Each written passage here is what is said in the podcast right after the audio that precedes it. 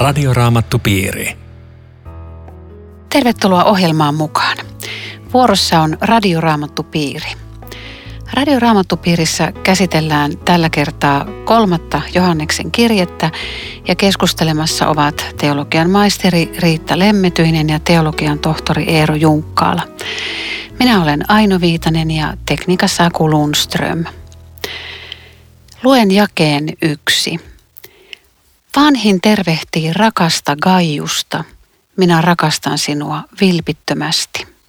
Ja toinen jae. Rakas ystävä, toivon, että sinulle kuuluu joka suhteessa hyvää ja että olet terve. Sisäisesti hän sinulle kuuluu hyvää. Mitä tästä kaiuksesta tiedetään ja, ja miksi nyt tämmöinen Johanneksen rakka, vilpittömän rakkauden vakuutus? Onko sitä ollut jotenkin syytä epäillä vai mikä, mikä, mikä tässä olisi taustalla? Tämä on, tämä on oikeastaan aika hämmentävää, että tällainenkin kirje täällä raamatussa on, koska se näyttää ihan yksityiskirjeltä. Se ei kuitenkaan ole ainoa sellainen. Siis meillähän on, Paavalilla on kirjeitä, Timoteuksella ja Tiitukselle ne oli yksityiskirjeitä, Filemonin kirje on, on sellainen. Hiukan hämmentävää se on siinä mielessä, että kun raamatun tekstejä aikanaan koottiin, siis niin sanottu kaanonin muodostamisvaihe, mitä otetaan mukaan ja mitä jätetään, niin, niin kirkolla oli tiettyjä kriteereitä, joista yksi oli se, että se pitää sieltä oikean opin ja yksi on se, että se pitää olla apostolista alkuperää ja yksi oli se, että se pitäisi olla niin kuin yleisesti seurakunnissa luettu, jolloin ikään kuin yksityiskirjeet karsiutuisi pois. Mutta mutta näillä kirjeillä, mitkä mainittiin tämän mukaan lukien, niin on näköjään ollut jo heti alun pitäen sellainen maine, että ne on vaikka kirjoitettu jollekulle, niin niitä on pantu kiertämään ja niistä on tullut tämmöisiä yleisesti luettuja kirjeitä ja sitten varmasti myöskin tämä kirjoittajan auktoriteetti Jeesuksen opetuslapsi Johannes, niin kuin me ollaan todettu, että todennäköisesti hänestä on kysymys, niin ovat sitten merkinneet sen, että tämä on tähän raamatun lehdille otettu. Että se, se niin kuin niiden kriteerien perusteella se, oli, se on hiukan hämmentävä. Mm. Siinä on pari teemaa, jotka yhä on kauhean ajankohtaisia. Siinä on tämä Jumalan valtakunnan työn tukeminen, joka yhä on ajankohtaisesti, mikä tulee esille. Ja sitten, sitten on myöskin tämä vallankäyttö seurakunnassa, mikä on tervettä ja mikä on epätervettä. Mutta sä kysyt tuosta, että mikä, mikä yhteys tähän kaiukseen, sitähän, ei, sitähän voi vaan aprikoida, että onko tämä joku mies, jonka hän on johdattanut Jeesuksen luo, sekin voisi olla. Onko tämä kaius, jos puhutaan apostolien teossa, semmoinen kaius kulkee Paavalin matkasta, se on kaikki vähän epäselvää, mutta, mutta onhan se tosi niin kuin kaunista, kun joku toinen toteaa, että rakastan sinua vilpittömästi. Ei mulle mitään taka-ajatuksia siinä. Siis hyvin harvoinhan tämmöistä pääsee todistamaan edes, että joku sanoisi näin. Niinpä. Hmm. Tässä on vähän samaa myöskin se vyö, kun Paavalin romalaiskirjan 16. luvussa on pitkä luettelo äh, ihmisistä, jotka äh, Paavali on matkoillaan kohdannut, jotka ovat äh, olleet toisille kristityille avuksi tai hän ehkä luultavasti majoittaneet häntä joskus.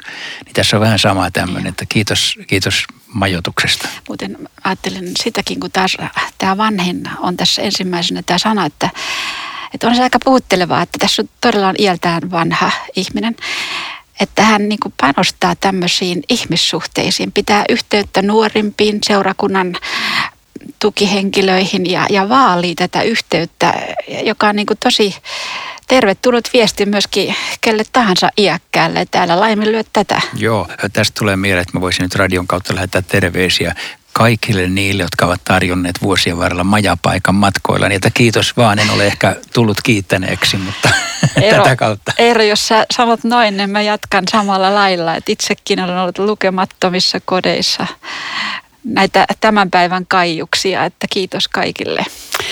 Tuossa jakeessa kaksi jotenkin käy ilmi se, että ihmiselle voi kuulua sisäisesti hyvää, vaikka ruumis ei olisikaan terve. Tämä nyt on vähän hassu kysymys, mutta että kumpi on tärkeämpää? Kyllähän Johanneskin tässä toivoo, että hänen ystävänsä olisi myös terve. Toivoo ja, ja sekin on tämmöinen kaunis terveydestä. Toivottavasti olet pysynyt terveenä, se on tärkeää, mutta, mutta sitten hän vielä lisää tämän sisäisesti. Sinulle kuuluu hyvä. Hän, ikään kuin hän sen tietäisi, luultavasti hän siis päättelee sen siitä vain, että Kaius on tehnyt uskollisesti oman palvelutyönsä. Ja se on, ter- se on sisäistä terveyttä, saada palvella Jumalaa.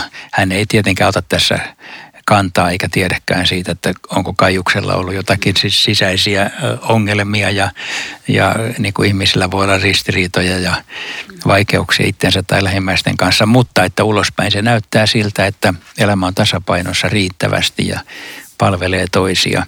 Siitähän tämä seuraava ja kolme niin kuin jatkaa just mitä, mitä sanot, että ilahduin suuresti, kun tänne tulleet veljet kertovat sinun elävän totuudessa, niin kuin asia onkin. Mä, mä ajattelin tällä kohtaa, että todennäköisesti on käynyt niin, että nämä veljet ovat tulleet Johanneksen luo ja, ja kehuneet Kaijusta. Eli meillä on se paha tapa, että me ruvetaan puhua toisista, kun on jotain huonoa sanottavaa. Mutta että tässä oli niinku tämmöinen halu kehua tätä, tätä miestä Johannes, joka meille merkkasi nyt matkalla se ja se tosi paljon.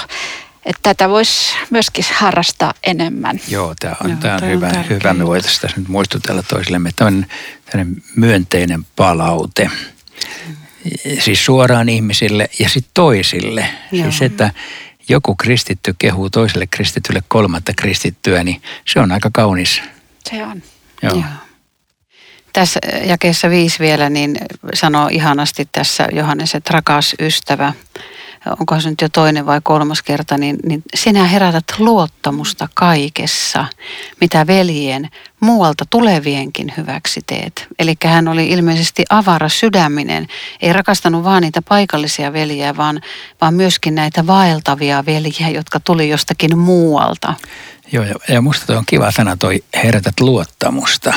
Siis, että sinuun voi luottaa. Ja sun sun toimes on niin luottamuksen arvoista. Musta se on paljon sanottu yeah. ja et jos, jos meistä voi sanoa, että meidän toimemme, mitä me tehdäänkin, niin se, se herättää luottamusta – että sä teet sillä niin hyvin hommas ja, ja su, suhun voi luottaa, kun sulla annetaan jotain tehtäviä, että et hoidetaan tämän ja, ja sä teet sen sydämellä ja sä myös teet sen ehkä jopa voi sanoa näin oikealla aikataululla ja sillä kun tarvitaan. Ja, ja, ja Kaijuksen työhän ei ollut tämmöistä, joka kovasti näkyisi.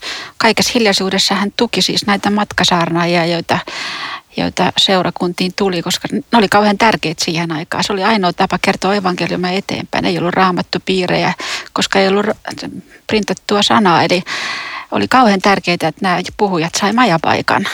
Ja Kaijus oli tämmöinen, joka hoiti tätä puolta esimerkillisesti. Ennen kuin mennään tuonne e- eteenpäin, tässä on monta, monta mielenkiintoista seikkaa, niin mitä nykyään olisi nämä valtavat veljet ja sarnaajat ja, ja, ja tuota, mitä tämä herättää teissä? Miten sitä voi soveltaa niin nykypäivään? Meillä Suomessa ei nyt niin kauhean paljon semmoisia kiertä. No me nyt Riitan kanssa kierretään ja monta meitä muita ja muitakin, jotka siis kulkee seurakuntien kutsumina eri puolilla. Varmaan on sitten semmoisiakin jonkin verran semmoisia kristittyjä, jotka tekee sitä ilman ketään lähettäjää ja työnantajaa. Mutta ei tämä mitenkään kovin jokapäiväinen ilmiö meikäläisessä yhteiskunnassa ole, mutta sitten jos lähdetään heti vähän kauemmaksi jonnekin tuonne kehitysmaiden suuntaan tai muuta, niin on, on helpompi ymmärtää, että ei ole hotelleja, mihin tarvittaessa mennä, vaan kristityt nimenomaan tarvii toisiansa. Kristittyjen keskinäinen verkosto on A ja O että kun ne kulkevat, niin, niin mistä löytyy kristittyjä, siellä löytyy majapaikka. Ne Afrikan evankelistit, jotka kulkee, jotka ei saa juurikaan palkkaa, niin eikö nekin rakennu ihan siihen varaan, että jossakin veljen luona pääsee majaa, se on ainoa, ainoa, mahdollisuus. ainoa mahdollisuus. No miten te ymmärrätte tosiaan kesä seitsemän, että, että kun siinä kehutaan, että Kristuksen nimen tähden he ovat matkaan lähteneet eivätkä he ota pakanoilta vastaan mitään. Eli oliko niillä sellainen periaate, että okei, että, että uskon veljet ja sisaret sitten saa varustaa matkalle ja näin, mutta pakanoilta ei oteta mitään. Oliko se juuri sen takia, että, että kukaan ei pääse sanomaan, että kristityt jotenkin veisi niiden varoja? niin mulle tuli toi asia mieleen, että sä vois herättää, jos pakanot ottaa rahaa, niin, niin että tota, nämä tekee vaan rahan takia tätä. Voi olla muukin syy, mutta Joo, to, to, toi se voisi olla, koska kyllähän pakanoidenkin rahat olisi ihan kiva saada.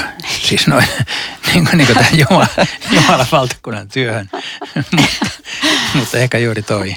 Joo, mutta sen sijaan sitten Kaijus ja, ja hänen laisensa, niin, niin tuossa kutosessa vielä pyydetään varustamaan Jumalan sanan viejien arvon mukaisesti. Eli, eli mä, mä kuulen siinä, että, että älä ole pikkumainen, että on, on suuren kuninkaan viestinviejiä, että anna niin, että ne kunnolla pärjää. No tosiaan kesä kahdeksan puhutaan velvollisuudesta tukea tämän kaltaista työtä ja, ja siinä sitten sivulausessa käy ilmi, että kun näin tehdään, niin silloin myös itse osallistutaan siihen työhön. Että vaikka ollaan niin sanotusti siellä kuormastossa, mutta ei, ei itse lähdetä, mutta kun tuetaan sitä lähtiää, niin ollaan ihan samalla tavalla. Onko nyt näin, että, että tänäkin päivänä olisi hyvä kristittyjen kantaa suorittaa tätä omaa velvollisuuttaan ja, ja lähettää matkaan sananviejiä tavalla ja toisella? Tänä päivänä sen muoto suurelta osin on sitä, että tuetaan taloudellisesti ja rukoillaan lähetystyön tai evankeliumistyön tai raamattokoulutustyön tai jonkun muun puolesta. Näin, näin mä tämän ymmärrän. Joo. totta kai voidaan siis myöskin majoittaa ja olla ystävällisiä, mutta että tämä on äärimmäisen tärkeä asia, koska Jumalan valtakunnan työhän melkein pysähtyy sinä päivänä, jos, jos tämä lakkaa. Eli, eli siis niin kuin mä oon lähetyksen suhteen usein sanonut, että kristityillä suhteessa lähetyksen on vain kaksi vaihtoehtoa. Joko lähteä itse tai lähettää muita. Mutta muita vaihtoehtoja ei ole. Eli jos sä oot kristitty, niin sä mietit kum, kumpi sä olet. Öö, No vähän pelkistetty. Sä, sä joko lähdet tekemään työtä itse tai sitten sä lähetät muita. Ja kukaan ei voi lähteä, jos ei ole lähettäjiä. Tätä puhuu se- semmoista mun mielestäni tämä jae. Voisiko, voisiko tämä koko kirje, etenkin tämä alkuosa, muistuttaa siitäkin, kun puhutaan lähetystyöstä, että, että tämä Johanneksen kirje Kaijukselle oli varmaan hyvin tarpeellinen ja tervetullut, että, että monet lähetithän varmaan ilahtuisi ikihyvästi myös saadakseen tällaisia Johanneksen kirjeiltä meiltä, että mitä sulle kuuluu. Ja, ja meidän piiri on, on, muistaa sinua silloin ja silloin. Ja kerro miten jaksat. Näinhän se rukouskin muuttuu konkreettisemmaksi, kun tietää. Siis hetkinen, mitä sä Siis tarkoitat? tarkoitan, että, että tämä Johanneksen kaunis elle tällä kirjeellä Kaijukselle, niin näitä vastaavia meidän tämän päivän lähetit tarttis, että he jaksais. Mm. Että tää, mä, mä, muistan sinua ja mitä sulle kuuluu ja mikä sun terveys on ja niin kuin tehdä tämä sama palvelu niin kuin tänä aikana. Joo, ja siis muistaa kristityt to, toisiansa, Niin. mutta että Jumalan valtakunnan työssä olevatkin Nimenomaan. ka- kaipaa sitä, että on tätä henkilökohtaista muistamista. Joo. Joo, mulle tulee tästä mieleen, että kun me oltiin Afrikassa, niin erityisesti vaimoni Pirkko sanoi usein, että olisi kiva kuulla, mitä Suomessa ihmisille kuuluu, ihan tavallisia kuulumisia. Ei vain sitä, että ikään kuin hengellistä, sitäkin totta kai, mutta että, että ihan arkipäivän kuulumiset, se on siellä kaukana oli tavattoman suuri merkitys, että jotkut viitti kertoa omi- omista arjen asioistansa, Joo. kun oltiin kaukana. Tämä olisi varmaan ihan tervetullut tämmöinen virike itse kullekin meille, jos tunnetaan lähetystyöntekijä, että, että laiskuus pois ja laita se kirje menemään. Joo, vielä jos sä palat tähän lähetykseen, niin kun me lähettiin sinne, niin mä sanoin, että meille käy varmaan, niin kuin näissä yleensä käy, että poissa silmistä ja poissa mielestä, että kaikki unohtaa meidät. Pirkko sanoi, että ei meille käy sillä. Kyllä hiukan kävi. Niin. Joo. Mutta tässä on meille muistutetaan. Pitäkää yhteyttä toisiinne, rohkaiskaa toisianne, toimikaa toisten hyväksi. Ja, ja kyllä sitten vaikka ihmiset unohtaa, niin Jumala ei unohda, että sitten kun on se todellinen hetki ja tarve, niin se on kummallista, miten oikeaan aikaan Jumala lähettää jonkun ystävän sanomaan oikeat sanat. Onko sulla kokemuksen siitä vai? Kyllä. Tämä on Radioraamattu Piiri. Ohjelman tarjoaa Suomen raamattuopisto. www.radioraamattupiiri.fi Jatkamme keskustelua Riitta Lemmetyisen ja Eero Junkkalan kanssa kolmannesta Johanneksen kirjeestä. Minun nimeni on Aino Viitanen.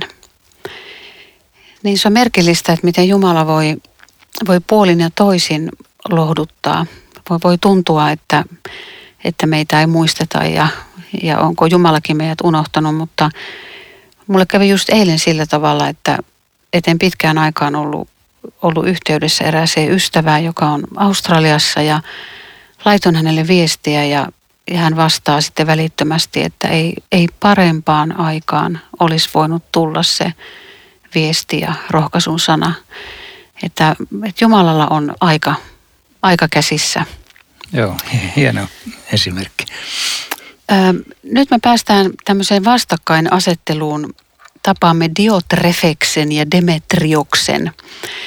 Ja heidät esitetään hyvin erilaisina henkilöinä. Toinen on tämmöinen mahtaileva, mahtaileva tyyppi, joka on nyt siis ihan surullista, niin hän on seurakunnan johtaja.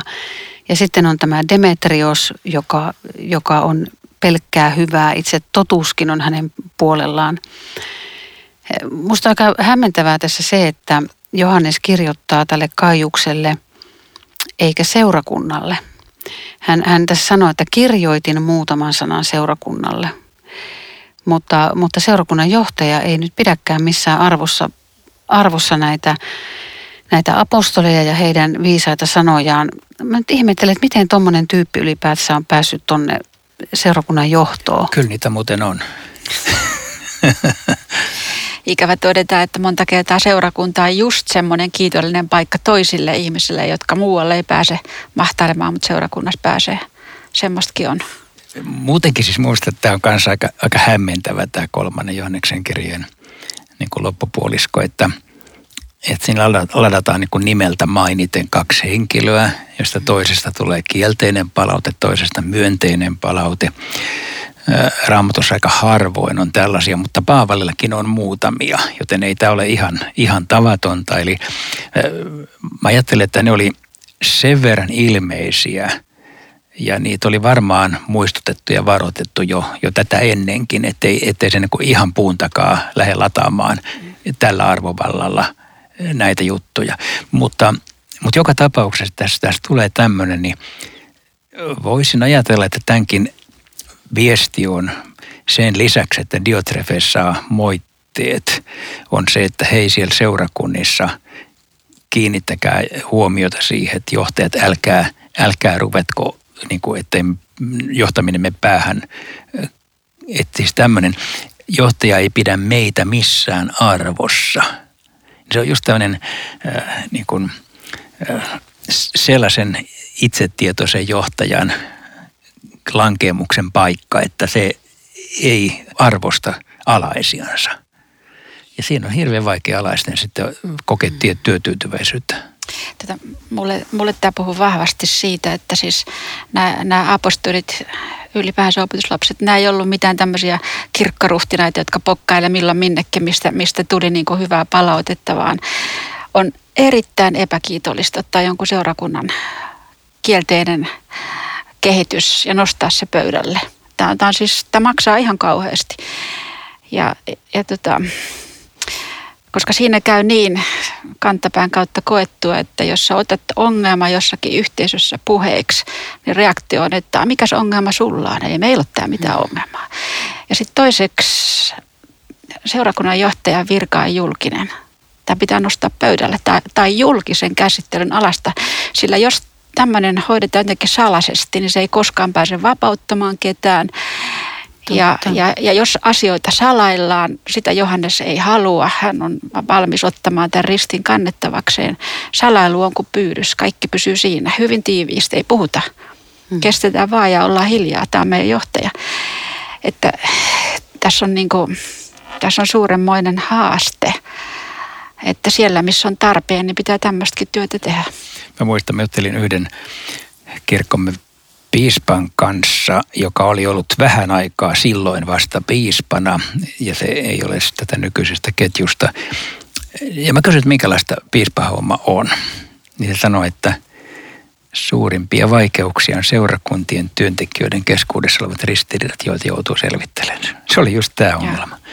Että et sieltä tulee tämmöisiä näin, että hän ei pidä meitä missään arvossa, mitä me tehdään. Ja se on, se on niin kuin henkilökohtaisella tasolla kipeitä, kun oman tunnon arvo löydä lyttyy tavalla tai toisella jonkun seurakunnan johdon taholta, että, että saa kyllä kestää kaikenlaista, niin. mutta tämäkin on sitä rakkautta, mitä, mitä Johannes tässä perään kuuluttaa, tämäkin. Ja, ja maallisissa nimityksissä tämä on työpaikkakiusaamista. Niin Tosiaan kes 10 tuodaan kyllä esille se ensinnäkin, että se puhuu pahoja puheita, mm. Sekään ei riitä, ei suostu ottamaan vastaan näitä vaeltavia veljiä, mm. estää niitä, jotka haluaa sen tehdä.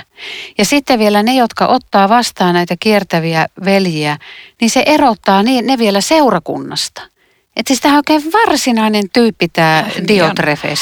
Tämä on todellinen vallankäyttäjä. Tämä on, tämä on harvinainen esimerkki raamatusta tämmöisestä hengellisestä vallankäyttäjästä, joka on tämmöinen typos.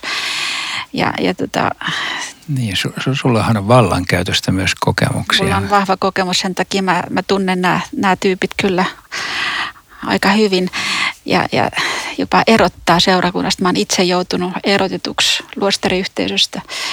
Se on erittäin kipeätä. Siinä menee vuosia ennen kuin sä pääset tästä kuiville. Mä oon luennoinut aiheesta ja, ja monia, monien kanssa keskustellut, jotka ovat tulleet erotetuksi. Siitä ei millään tahdo niin kuin päästä yli, koska se, sen ottaa niin henkilökohtaisesti. Se on niin itsetunto menee. Se on itsetunto menee. Ja kaikki vaan sen takia, että sä aloit ajattelemaan omilla aivoilla. Nimenomaan. Ja toiset sanoo, että ei meillä ole tämä mitään ongelmaa. Missähän mä oon vika, viallinen. Että, mm. et, et senkin suur, sitä suurempaa on tämä Johanneksen halu, että mä tuun paikalle. Mä kerta kaikkia en, en halua jättää tätä, että tähän tulee nyt rauha tähän asiaan. Miten meidän pitäisi tehdä teidän mielestä, että kun me tavataan semmoinen johtaja, jos meidän seurakunnassa on semmoinen johtaja, niin, niin onhan niitä nykyäänkin monenlaisia vääriä vallankäyttäjiä erilaisissa piireissä ja ryhmissä ja luottamuselimissä ja ihan seurakunnan viroissa. Mitä silloin pitää tehdä? Pitääkö mennä puhumaan ylemmälle esimiehelle vai pitääkö mennä itse sanomaan? Eihän silloin mitään tehoa. Joo, se riippuu tietenkin tilanteesta ja siitä sanotaan omasta asemasta myöskin, missä, missä on. Ja onhan siellä, jos nyt ajattelee vaikka näitä Jeesuksen ohjeita, että ota ensin asian puheeksi, sanotaan. Se voisi olla tässä tapauksessa, mutta voi se olla, että jos on niin kuin esimiehestä kysymys tai semmoisesta, jolla on merkittävä vastuu, niin voihan olla, että ei siinä ole ei pääse puheille tai mm. ei ole niin oikea tie. Ja silloin toimittajat sanoit ainoa, että puhua hänen esimiehensä kanssa voisi olla nimenomaan se, se tapa edetä. Mutta että kyllä, niin siitä pitäisi jotenkin ottaa puheeksi, koska just niin kuin sä tai Riitta sanoit, että, että jos asiaan ei mitenkään puututa, niin se ei myöskään koskaan korjaa. Mutta jos se, on, jos se on ylin, vaikka jos on jonkun seurakunnan kirkkoherra, niin, niin miten sä puutut tämmöisen henkilön toimintaan? Siis tämä oli vain esimerkki. Joo, joo, joo ei kirkkoherra. Suomessa ei ole yhtään kirkkoherra, tällainen, mutta Ruotsissa. Ruotsissa. tota, siis tämmöinen ihminen, jos on yksittäinen ihminen, sehän tekee vielä hankalammaksi tämän asian, joka, joka kärsii paljon vääryyttä ja on tämmöinen valvova ihminen, niin kannattaa kyllä hakea joku semmoinen neutraali taho, jonka kanssa arvioi tilannetta, että antaa hänen arvioida minua, joka kohtaan olen nämä epäkohdat nähnyt, että miltä se sinusta tuntuu ja, ja voitko arvioida myös minua, olenko Joo. oikeassa ja sitten tehdään vasta seuraavia Joo, askeleita. Tämä on tietenkin hyvä pointti, koska kyllähän silloin kun kahden ihmisen välissä on paha, paha jännite, niin, niin ei se ole ihan varma kumpi on enempi syyllinen, Joo. koska voihan olla, että siis me koemme sanotaan johtajan ihan pähkähulluksi, vaikka itse olemme sellaisia. Että et siis toi, mitä sanoit juuri, että jollain tavalla pyrkiä myöskin sitä omaa kontrolloimaan, mutta sitten tietenkin, jos se on ikään kuin yleisemmin todettu tosiasia, niin silloin se puuttuminen on sitä tärkeämpi. Tai toisaalta, jos seurakuntalainen on niin arka ja, ja hauras ja heikko, ja sitten tämä on hyvin tämmöinen dominoiva johtaja ja, ja on vielä verbaalisesti lahjakas, niin tähän voi jäädä ihan jalkoihin tämä seurakuntalainen. Sehän voi jäädä täysin niin kuin oikeutta vaille. Kyllä tämä, tämä muuten ei pidä meitä missään arvossa, niin se, se tapahtuu nykyään tämmöisessä vallankäytössä siten, että, että, että tämä vallankäyttäjä syyllistää vahvasti. Sillä saadaan kyllä arvoa riistettyä tai saattaa häpeää jollakin lailla. Ja sitten tämmöinen ihminen kokee tietysti hirvittävää syyllisyyttä tästä kaikesta. Ja jos hän joutuu pois heitetyksi, niin, niin tuota, siinä on kyllä aika tärkeä tämmöinen oivallus, että, että nyt ei ole kyse siitä, että syy, syyllisyys pitää minusta hakea, vaan kyllä syyllisyys löytyy sieltä johdosta ja tästä vallankäytöstä, joka, joka on myötä vaikuttanut tämmöisen kehityksen, että on, on tärkeää, että ei syyllistä itseään asioista, jotka ei ole omaa syytä. No pitääkö sitten mennä naapuriseurakuntaan, jos sitä tyyppiä ei saa viralta sieltä? Siis eihän tämmöisen kannata jäädä, jos, jos tota kärsii jatkuvasta asioista, etenkin kun jos on valvova kristitty ja tajuu, että tämmöinen vallankäyttäjä, niin eihän hänen opetuksessakaan ole armollista, tervettä ja raitista enää. Kyllähän se vaikuttaa kaikkeen, että, että ei, ei voi jäädä. Se on, Joo, se on raskas kyllä, paikka. Kyllä mäkin sanoisin, että toi naapuriseurakuntaan meneminen, eli vaihtaa porukkaa, on jossain tilanteessa ehkä ainoa niin kuin itsensä säästämismahdollisuus, jollei siihen tilanteeseen saa mitään muutosta. Ja jos ei jaksa sitä, tietenkin jos se tilanne, sanotaan, että se ei ole niin kuin ikään kuin ihan sietämätön, mutta se on kurja, niin saattaahan olla, että sä jaksat sillä tavalla, että sä yrität antaa anteeksi ja, ja olet riittävästi ikään kuin välittämättä, jos siitä ei muutu miksikään. Hmm. Mutta että sitten itsestänsä kannattaa huolehtia kyllä sillä, että häipyy jo paikalta, jos, jos tulee. Ja riippuu ihan mitä se, mitä se on se vallankäyttö. Niin että tota, et jos se on jotain, jossa, jossa ihmisiä ahdistetaan ja ajetaan suorituspakkoon, niin siinähän terveys menee. Et tota, sen takia on just hyvä keskustella jonkun toisen kanssa, joka ei ole tässä seurakunnassa, hakeakseen terveitä neuvoja itselleen. On, onko se muuten Suomen kirkossa tämmöistä tahoa, mihin, mihin voi tämmöisistä mennä puhumaan niin kuin anonyyminä? Siis Norjan kirkossa on. Kerrassaan mm. hieno palvelu tältä osin. Suomessa se on jätetty tälle yhdistykselle, jolla on vähän niin se tarkoittaa uskontojen uhrit. Niin, joo, niin. kyllä joo. Ja onhan sitten tietenkin, kaikilla on esimiehensä, siis on siellä sitten olemassa kapitulit ja nämä, mutta se on aika hankala tie lähteä sitäkin tietä kulkeen. Nyt muuten hei, meillä on sen verran aikaa, että ei, ei jäädä tähän vallankäyttäjään loppu, loppuelämäksi. Siinä on toi Demetrioskin niin, vielä. Siinä on, siinä on kaunis esikuva, ihan vastakohta. Kaikki kertoo pelkkää hyvää. Mm. Oho, siinähän tyyppi. Mm. Itse totuus on hänen puolellaan. Joo. Kaijos ei näköjään tätä oikein hyvin tunne, että Johannes äh, suosittelee häntä. Tämmöisiä suosituksia tarvittiin ja ne on nykyäänkin ihan hyviä. Mutta sitten tulee tämä tämmöinen vilpitön halu jälleen kohdata tätä, tätä seurakuntaväkeä. Tämä on musta niin liikuttavaa aina, että, että kyllä rakkaus haluaa nähdä ja kohdata, eikä vaan lähettää sähköposteja ja tehdä pari Facebook-viestiä Joo, näissä on näissä tokan ja kolmannen kirjan lopussa juuri tämmöinen, olisi paljon kirjoitettavaa, en tahdo mm. tehdä sitä kynällä ja musteella siis, tai nykyisin sähköpostiviestein tai tekstiviestein. Yhteyden puutteesta puhutaan paljon meidän ajassa ja juuri tämä kristittyjen yhteys on tosi tärkeä ja, ja hoitava asia. Ja tämä jäi 15 päättyy siihen, kun sanotaan, että rauha sinulle – ja näin me tahdomme sanoa jälleen kaikille radion kuulijoillekin. Kiitos jälleen mukana olosta. Laita meille viestiä osoitteeseen aino.viitanen sro.fi tai postikortilla Helsingin tie 10 02700 Kauniainen. Rukoiletko Eero lyhyesti? Kiitos Herra, että sinun sanassasi on elämäntien viitat. Anna meidän kulkea niiden mukaan ja olla itse niitä, jotka – kestävät totuuden ja ovat luottamuksen arvoisia. Aamen. Radioraamattupiiri. www.radioraamattupiiri.fi